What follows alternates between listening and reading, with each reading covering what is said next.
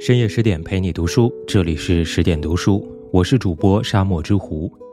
今天要跟大家分享的文章题目叫做《水浒传》，人生最好的状态，小满为盈。文章作者夏浅。如果你也喜欢今天的文章，欢迎拉到文末给我们点个再看，一起来听吧。有人说少不读《水浒传》，因为阅历太浅，不懂其人情世故。可是时逢年少，谁不是一腔热血，梦想仗剑走天涯，快意人生？就像《好汉歌》里写道：“说走咱就走，你有我有，全都有。”但人生岂会如期盼的那样顺遂？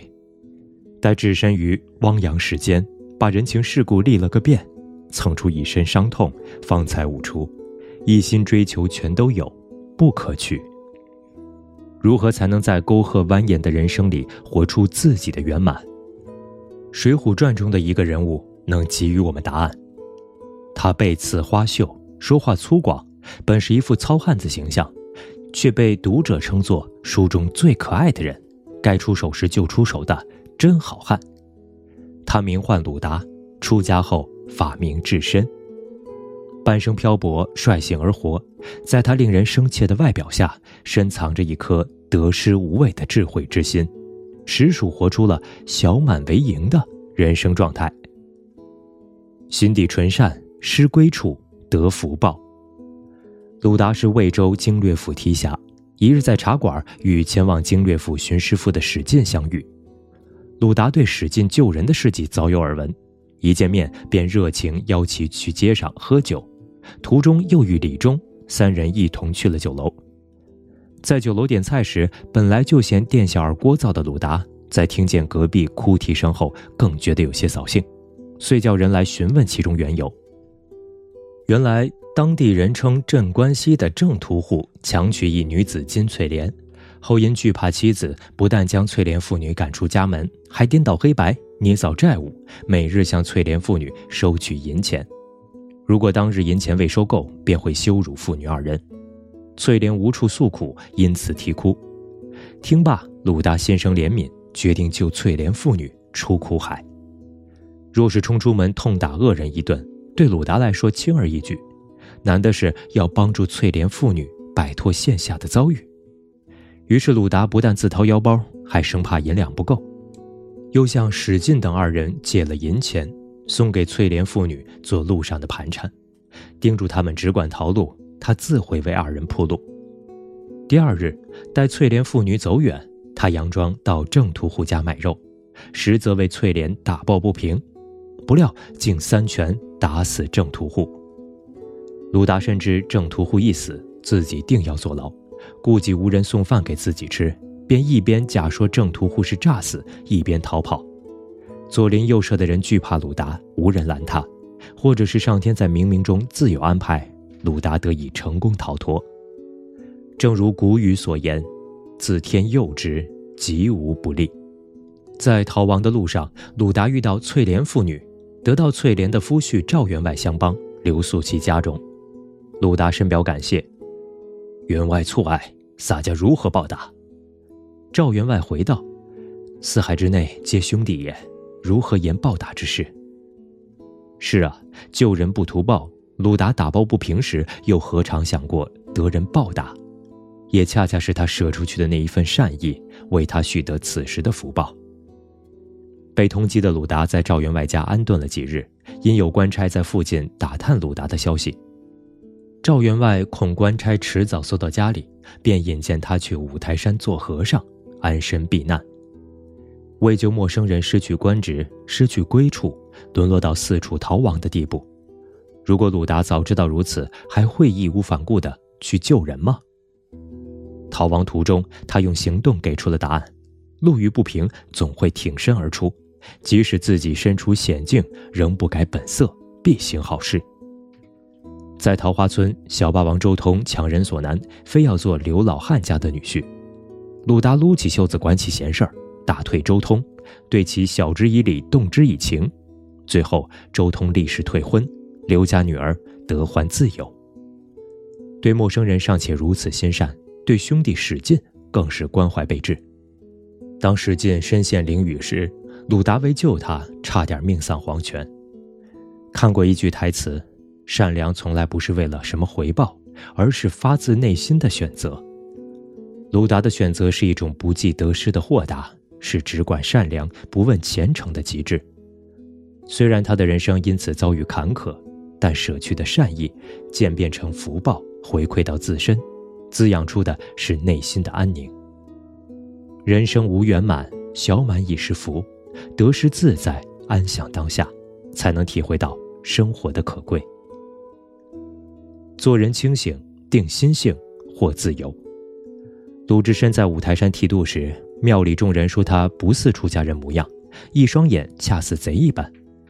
智真长老却看他此人上应天星，心地刚直，能修正果，力排众议收留他。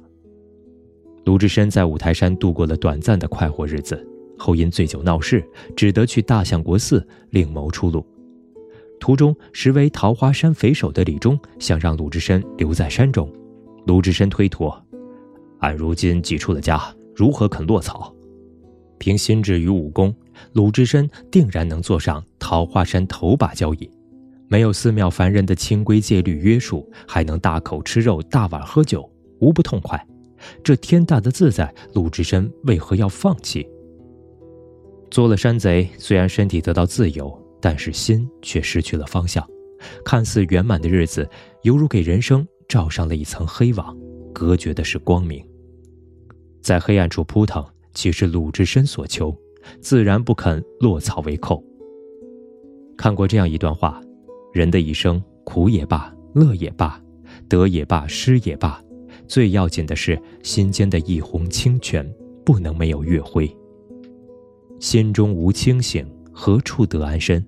说白了，身处乱世，鲁智深的心中自有原则。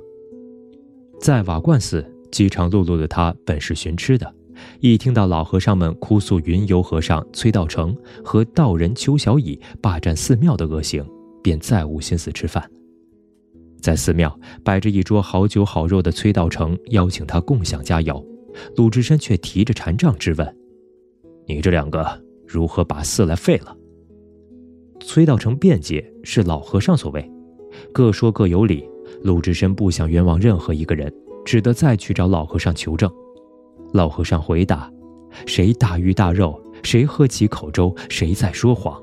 其实细思便知。”有人说鲁智深这是糊涂和尚断糊涂案。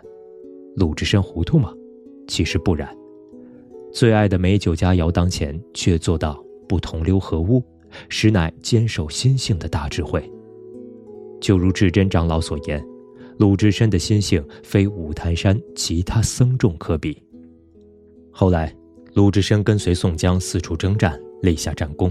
宋江提议他还俗当官，许其因子封妻，光耀祖宗，或去京师当一僧首。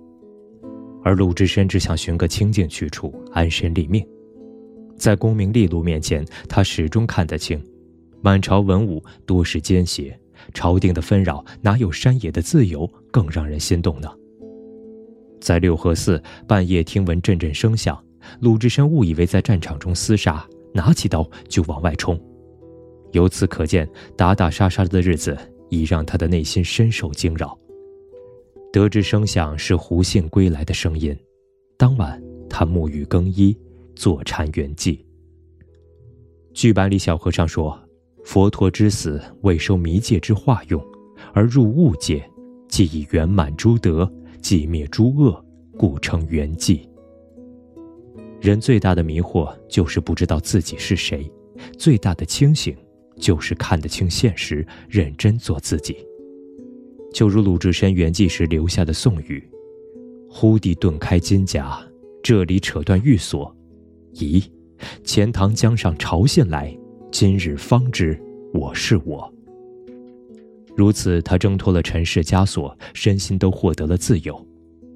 人生在世，或多或少都有羁绊和缺憾，没有人能过上真正圆满的生活。但内心清醒安定的人，却能获得真正的心灵自由，过上惬意无余的日子。一如书中所言：“心安茅屋稳，性定菜羹香。”欲望至简，得小满，远祸患。鲁智深喝酒吃肉，没有一点和尚模样。初到大相国寺时，开口就想当都寺、监寺，想成为和尚中的高级管理者。长老安排他去管理菜园，认为这是最适合他的。对于鲁智深而言，不受寺规的约束，逍遥自在，岂不正好？但他不太乐意，只因听说管理菜园也有升职的空间，这才去菜园就职。一段时日后，他在菜园初遇林冲时说。洒家是关心鲁达的便是，只为杀的人多，情愿为僧。好一个情愿为僧！既然改变不了现实，那就既来之则安之，搏一个生龙活虎的日子，也不失为乐事。人生在世，若无缘满园锦绣，种几棵喜欢的花草取悦自己，总还是可以吧。去不得高处，安于低处自得其乐，也可得生活之趣。后来，他因救林冲得罪高俅，不得已离开大相国寺，几经波折，最后投靠梁山，当起将领。无论是在寺庙安身，还是在江湖立命，鲁智深都有他积极入世的一面。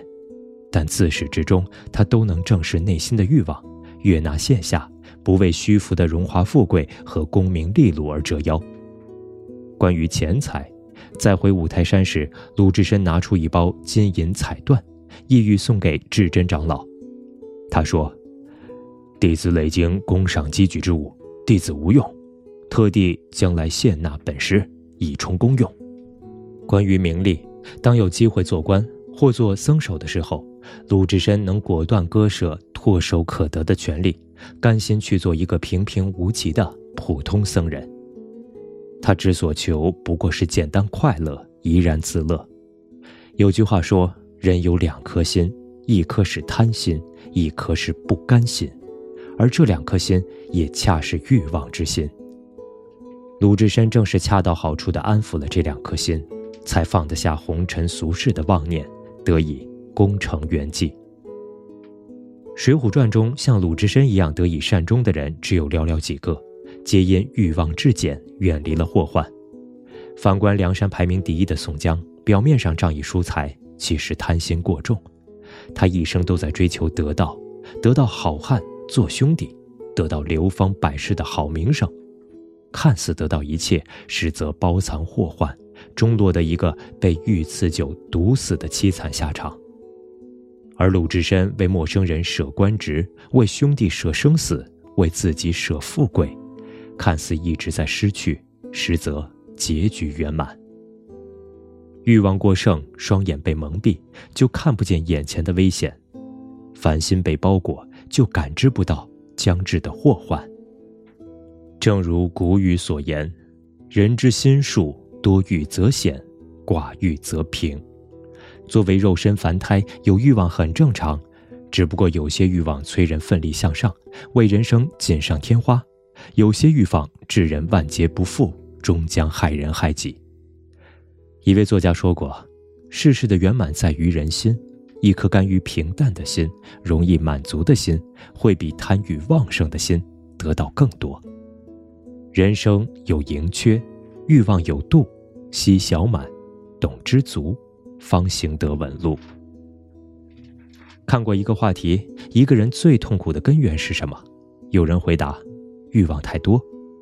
人若贪恋，遇事斤斤计较，过于追求圆满。生活便过得闭塞。人若清醒，明白得失皆有定数，事不强求，生活自有别样滋味。一如鲁智深，心重善念，遇不平之事能挺身而出，总有不期而遇的福报救他于穷途末路。凡是心念纯粹、宠辱不惊，才能收获不错的人生。人活一世，要活得热烈奔放，有追逐梦想的勇气。也要活得清醒淡然，有沉淀自我的智慧。无论是追求吃饱穿暖、人脉金钱，还是内心丰盈、身心自由，凡事都不能太满，满则溢。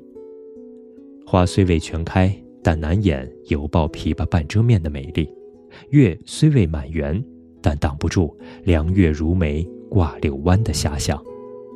世事莫如此，小满为盈，即是人生。最好的状态。好了，这就是今天的十点读书。更多美文，请继续关注十点读书，也欢迎把我们推荐给你的朋友和家人，一起在阅读里成为更好的自己。我是主播沙漠之狐，我们下期再见。